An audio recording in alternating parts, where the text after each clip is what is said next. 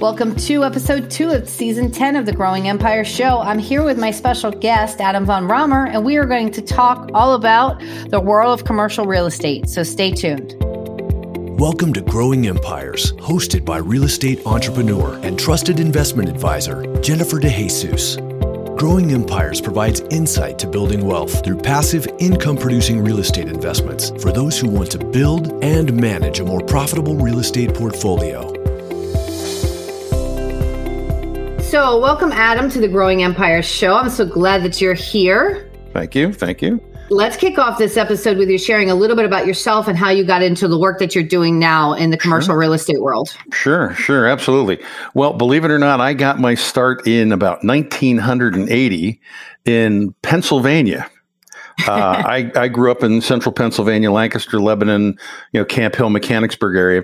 Family was a bunch of contractors.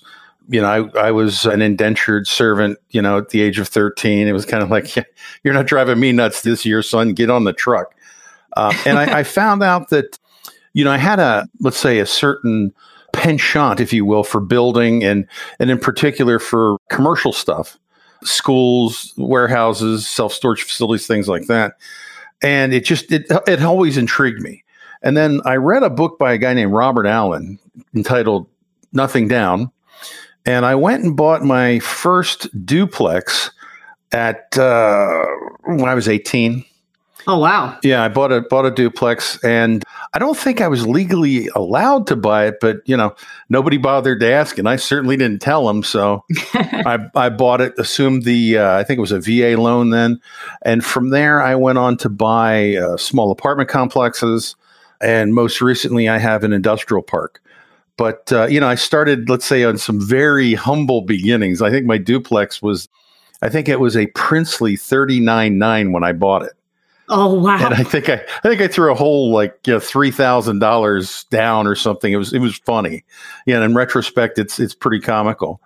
But I bought that in Columbia, Pennsylvania. I bought a, an apartment complex in Marietta. And then through a series of, you know, unfortunate events, my family kind of spun and broke up. We ended up stuck with a bunch of houses, and they uh, they said to me, well, you're the one who can cipher pretty good, so you're going to get to sell these things. And right. um, I got into, you know, got into the business, very quickly found out that I do not have the temperament for residential. I I don't like, uh, you know, going on the caravan. I don't like doing showings. I don't like screaming kids in my luxury vehicle. Um, you know, just, it's not it's not what I do. So I I did a transaction with a guy who borrowed, I think he took about fifteen thousand dollars on a HELOC to buy a, uh, it was a four-unit, possibly five-unit building in Lancaster. And Jen, you'll you'll get this, but every one of my stories has five parts, and I don't know how much time we have to, for for this. But yeah, there was there was a whole backstory to this and what he did and how he did it and how we put it together.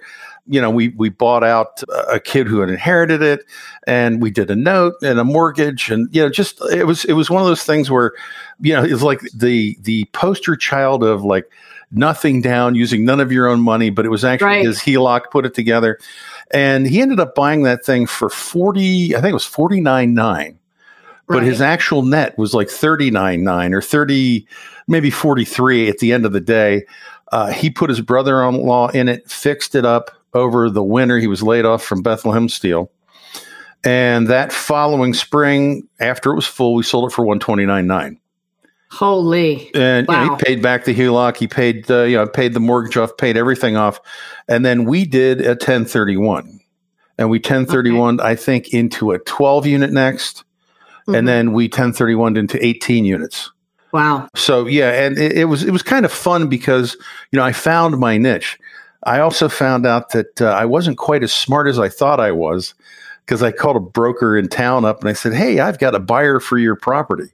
And he says to me, he goes, Adam, are you a C C I M? And I said, nope, don't even know what one is. He says, call me back when you are. I'm like, what? So that was kind of my, you know, my start and introduction to the business. And from there, I just kind of kept going into multifamily, uh, retail, did a lot of, I did a lot of leasing. I mean, I did a lease For example, uh, and it was funny because everybody gets the whale story about the one hundred million dollars deals. I've yeah. been at this forty years. I've never done a one hundred million dollars deal. You yeah. know, the biggest deal I've ever done was like fifteen million dollars, and it was a lease, but it was a twenty-year lease, and it was pretty substantial. You know, the the million, you know, the the, the billion dollar transactions, I mean, they just don't happen. I've heard them all, seen them all. They they never existed, or they blow up. So it's just yeah, it's just not not you know, it's not really where it's at. As I said earlier, um, you know, I own an industrial park. Well, I owned it uh, until recently here in South Florida, and you know, and I'll speak to that a little bit later on. But I think that's really where the you know, the, the market is right now. And that's one thing that your listeners have to understand is one of the, one of the constants in commercial real estate in particular is change. It will change, and it cycles. And right. I've been through, I've been through four market cycles now. They're about seven to ten years long. In fact, uh, let me back up a second. I've written to date nine books. I'm an instructor. I have, or had two courses licensed for C Es here in Florida. And I had, uh, I want to say five courses licensed for C Es for attorneys, mm-hmm. not talking about the legal aspects of it, talking right. about the economics. And that's, that's kind of what I want to kind of gravitate to today. So, right. um, so for my listener that may not understand the residential or commercial, well, it's commercial world of real mm-hmm. estate in general, do you want to explain quickly what C C I M means? Well, C C I M, yeah, C C I M's the, it's a designation given to, or given by the National Association of Realtors to about six percent of the entire population. What it required when I went through it was you had to take five graduate level courses, two electives, and then pass what they called the comprehensive course review, which was a six hour open book, open prayer exam that, uh, you know, and it's funny too, because the, the program then was designed to weed people out. Right. So, you know, you went to a class, there were one hundred people in the class. At the end of the class, forty-two were left standing.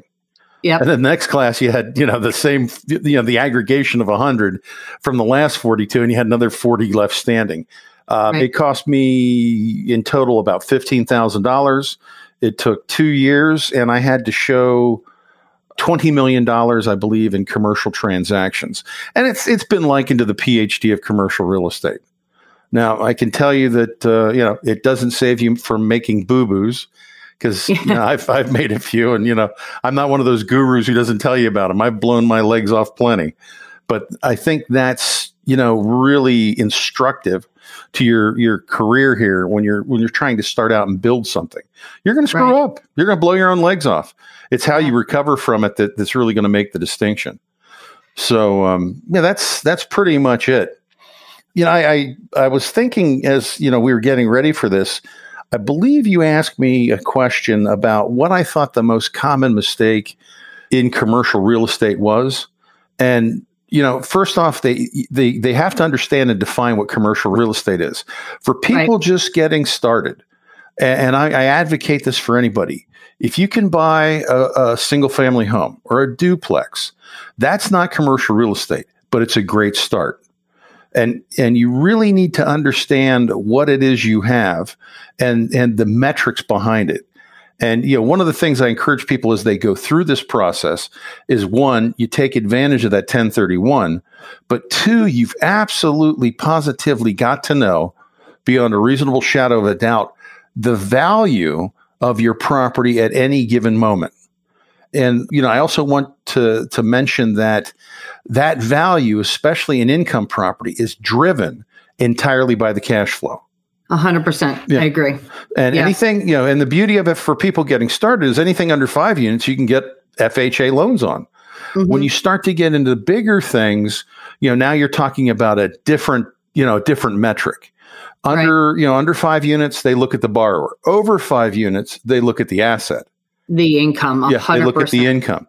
So, you know, it's an entirely different world, but if you get your arms around it, I mean, literally you can pyramid. I, I mean, I've got, I've got a, a guy right now that I've done business with that I think I've sold him uh, three Walgreens and a C V S. Right. And that's, you know, twenty-eight million dollars. Wow. Well, how did he get started? Mm-hmm. A little warehouse building in Providence, Rhode Island. Right. But what he paid attention to was he paid attention to the market. He didn't hold out for the last nickel. When mm-hmm. he got to, you know, a nice, a nice, comfortable profit, he sold, and then he took advantage of the ten thirty-one tax deferred exchange. Right. So that's how he kind of leveraged up. And if you're if you're judicious and you're you're paying attention to that stuff, you can you can make a, a pretty good portfolio for yourself. Yeah. Um, example, I got one today. It's a one point eight seven five million dollars warehouse. It's a two cap. Oh God, that's yeah. horrid. Yeah, well, yeah, yeah, good luck with that. Even in today's wow. market, a two cap rate is ridiculous. Now, what happened?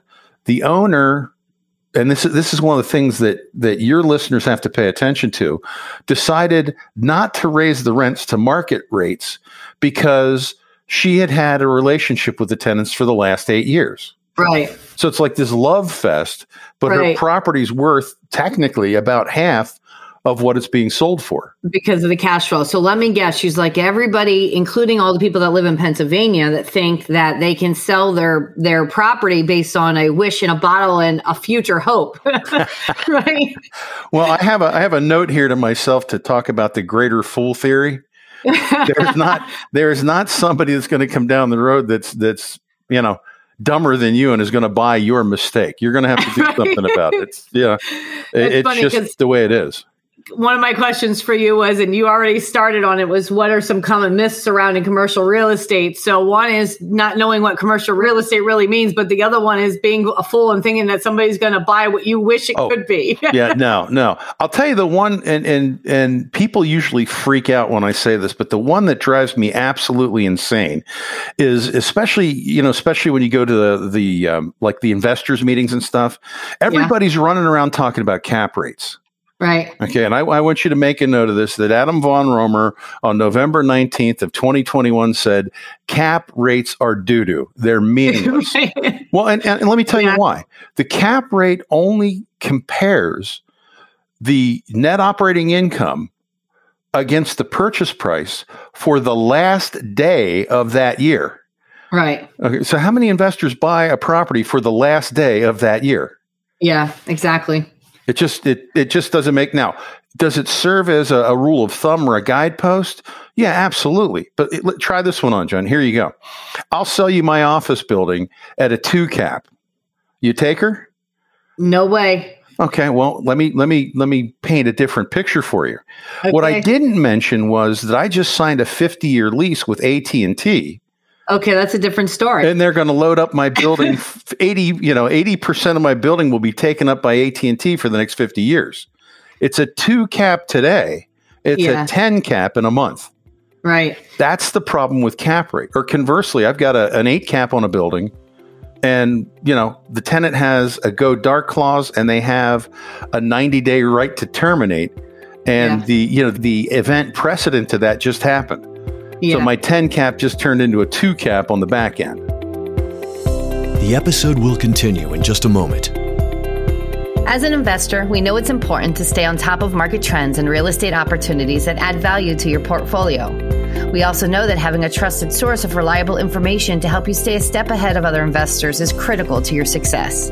If you're interested in having these types of resources, as well as access to me and my team, I invite you to join the Empire Investment Club, a free service that gives you an easier way to make sense of today's and tomorrow's real estate opportunities. As a member of the Empire Investment Club, you'll get access to relevant resources and investment-focused experiences such as live interactive webinars, market trend presentations, and investor socials designed to equip you with what you need to succeed. So whether you're an active investor, passive investor, a combination of both, or just starting out, the club is where you'll get what you need to build a portfolio you love. To join, just head over to Jennifer De Jesus dot com, sign up, and we'll see you in the club, where everyone's on a journey to becoming a better investor. Yeah. I always say, you know, when people are talking to me about cap rate, I said, cap rate, what about the cash flow? How about, oh, yeah. how about we, how about we talk about what is truly important here? Let's talk about, you know, cash flow, but mm-hmm. you're right. I mean, cap, cap rate is a, you know, to me, it's like a, it's like a first pass kind of look at a property. Absolutely. Right? A first Absolutely. pass, right? Absolutely. Because you want to, you obviously want to look at a bunch of deals before you decide which ones are the right ones. And you've got to source, you know, multiple deals before you find the right one. Oh, right? Yeah. But it's like a first pass, right? Mm-hmm. Does it look Absolutely. good on the surface, right? Absolutely. You know? Well, the, the deal I talked about earlier for one point eight seven five million dollars, uh-huh. there's a guy chasing it right now, and he's, you know, he's giving me a hard time about the two percent cap rate. Mm-hmm. And I told him, you know, we've got, we've got long-term leases. So he's, you know, running around like his head's on fire, but we've got weak tenants, number one. And this is the thing that, that really makes it kind of interesting. He owns all the other buildings on the block. Oh, wow. Yeah. Is, is, and this is the corner property, right? This is the one that's right on the corner. Do you think that's compelling? Very. Is that a reason to overpay? No. Well, I think so, because he's going to control the whole market. Well, that's true. I guess it depends on what it is and where it is, right? And it, well, and that, well, it's an industrial, small industrial building. But as those yeah. tenants go out, guess right. what happens? The income in that property is going to double almost overnight. Right. So even though it's a, you know, it's like a two cap today. Right. In, let's say, the next, over the next thirty-six months, this thing is going to be about a twelve cap. Yeah. That's why I said, and you said it, you said, we've got to look mm-hmm. at the cash flow. From my flow. perspective, I look at internal rate of return, and I know that's way mm-hmm. beyond the scope of what we're talking about, but right. all that is, is the inverse of the cash flow. Right. I'm looking at my yield based on the cash flow. And it's just, a, it's just a little bit more sophisticated way to dial things in. But I think the biggest mistake that people make, and the other one that goes right out the window, I don't want to hear about gross rent multipliers or gross income multipliers. That's that. It's completely meaningless. Yeah. It, it takes, it makes no consideration for expenses, capital improvements, none of that stuff. No vacancy, right. no nothing. And you'll, you, I'm sure you hear it all the time. Yeah, of course. So it's course. just, to me, it's just silly. Um, so. What do you find is the major difference between, you know, somebody that wants to purchase like larger apartment buildings versus commercial buildings? What are you seeing in your marketplace as distinct difference between the two? And do you have a preference? I mean, oh, I know yeah. you spend a, I know you definitely spend a lot of time and you're exclusively into commercial real estate, but you've also had, you know, your own apartment buildings. So, you know, what made you make the transition from that apartment building initially to this commercial buildings? And where do you feel right now is the sweet spot in the marketplace? Well, you know, that's that's a great question. I owned apartment buildings, and I will tell you that I will own apartment buildings long enough to sell them and ten thirty-one into an industrial building. Okay. Right now, and I, again, right now, you've got to look at what's going on in the marketplace. I do only industrial and investment real estate. Uh, the last house I sold was about twenty-nine years ago, and it was by accident. It was for a family member who said, hey, can you buy, find me a house? I'm like, yeah, all right, I'll, I'll do it grudgingly. But, you know, for, for somebody who's getting started, I think that the perfect, because of the size and the price point, the perfect place for somebody to get started is in the duplexes, the triplexes, you know, five units, eight units, et cetera. And then just keep pyramiding that. Again, using the ten thirty-one, once you've got to, you know, I, I should say like a critical mass, that's the time to start looking at other product types. I personally think that industrial is going to be very, very strong for the next several years. And it's because of all the last mile distribution that's going on. I mean, literally, I ordered, I ordered toner cartridges yesterday morning, and they were there yesterday afternoon. You know, so it's it's a lot of that logistics that's absorbing the space, and and your your market, Lehigh Lehigh Valley, oh, is yeah. nuts. It's it it's is. on par with us down here in South Florida. Yeah, it is. It is one hundred percent the logistics capital of the East Coast for Absolutely. sure. Absolutely. Now understand, sure. understand, Jen, that that's going to change over you know over time. It'll probably dr- pull back again, mm-hmm. and if we have any major, um, let's say, hiccups in the economy. We'll, right. we'll see that, you know, kind of drop off. But, you know, my my thought process is if you've got single family homes, if you've got duplexes, if you've got triplexes, if you know it and it's working, do more of it. Just right. ten thirty-one, aggregate the dough, buy a bigger property. Trade and then up, when yeah. you get, you know, when you get to a certain, what you believe to be a critical mass, you know, then then look at something else. Uh, I'll tell you right now, I would not I would not buy any special purpose properties. I'm not buying into, you know, golf courses or anything like that. Right. I'm not a big fan of retail. I think retail's got problems. Yeah. I mean, there's well, going to be some.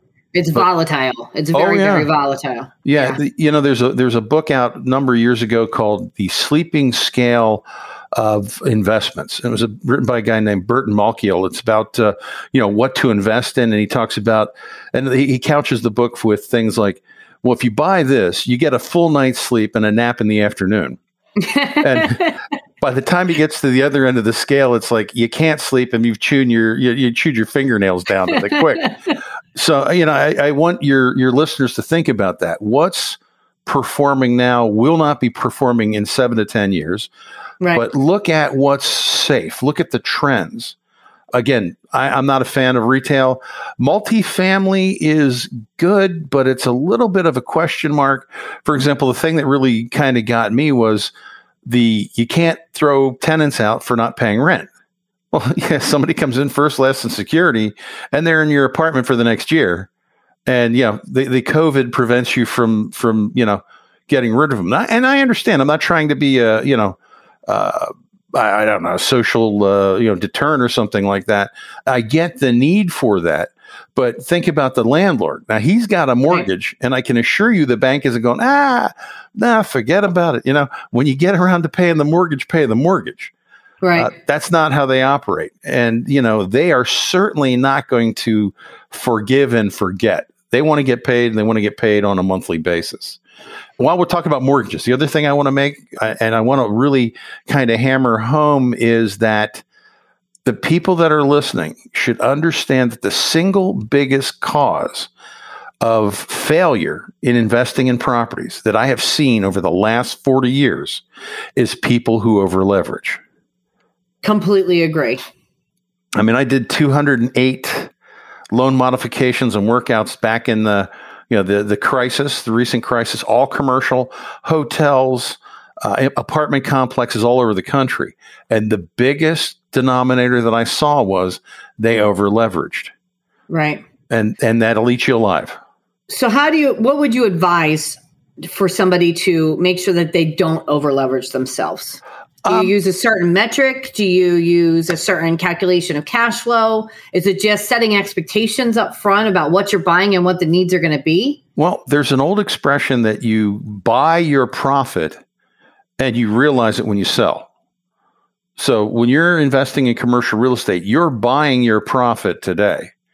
You right. get to reap the rewards of it, you know, five, ten years hence. Later. Mm-hmm. Absolutely. So I would look at the market very carefully today, and I would suggest that I would not want to see leverage beyond sixty-five to seventy-five percent unless there's a real compelling reason. Right. You know, unless you've got a story, like, you know, you've got a five unit that's completely vacant and mm-hmm. it's, you know, an eighty percent, uh, you know, L T V on the cost. Right. Well, if you turn around and fill it up, it's one hundred twenty-nine thousand. Now your, you know, your L T V is down to sixty percent. Right. That makes sense. Mm-hmm. But you can't leverage stuff. And, and, you know, understand, like today, you'll see people offering apartment buildings for five and six caps or four yeah. caps. Well, if the cost of capital is three point seven five percent right. and you're pay- getting a four or five percent yield, how much of a downturn can you withstand? Right. You're toast. That, yeah, that's very true. And that goes back to kind of those inflated prices that, oh, you yeah. know, if your cash flow doesn't justify the price that you're asking, you're over, you know, you're overpaying, or somebody's yeah. overbuying, you know. Exactly. Well, I, I joke about it being like having an alligator in your backyard. As long as you keep feeding them, you know, you yeah. keep that cash flow going, everything's fine. But when you stop feeding that alligator, guess who's next on the menu? Yeah, right. not, a, not a good scene. Thank you for listening to part one of my special guest interview with Adam von Romer. Please make sure you stay tuned to our next episode where we continue our conversation on the world of commercial real estate. Until next time, take care. For more information about how Jennifer can help you plan, develop, and manage a strong real estate investment portfolio, visit growing empires dot com.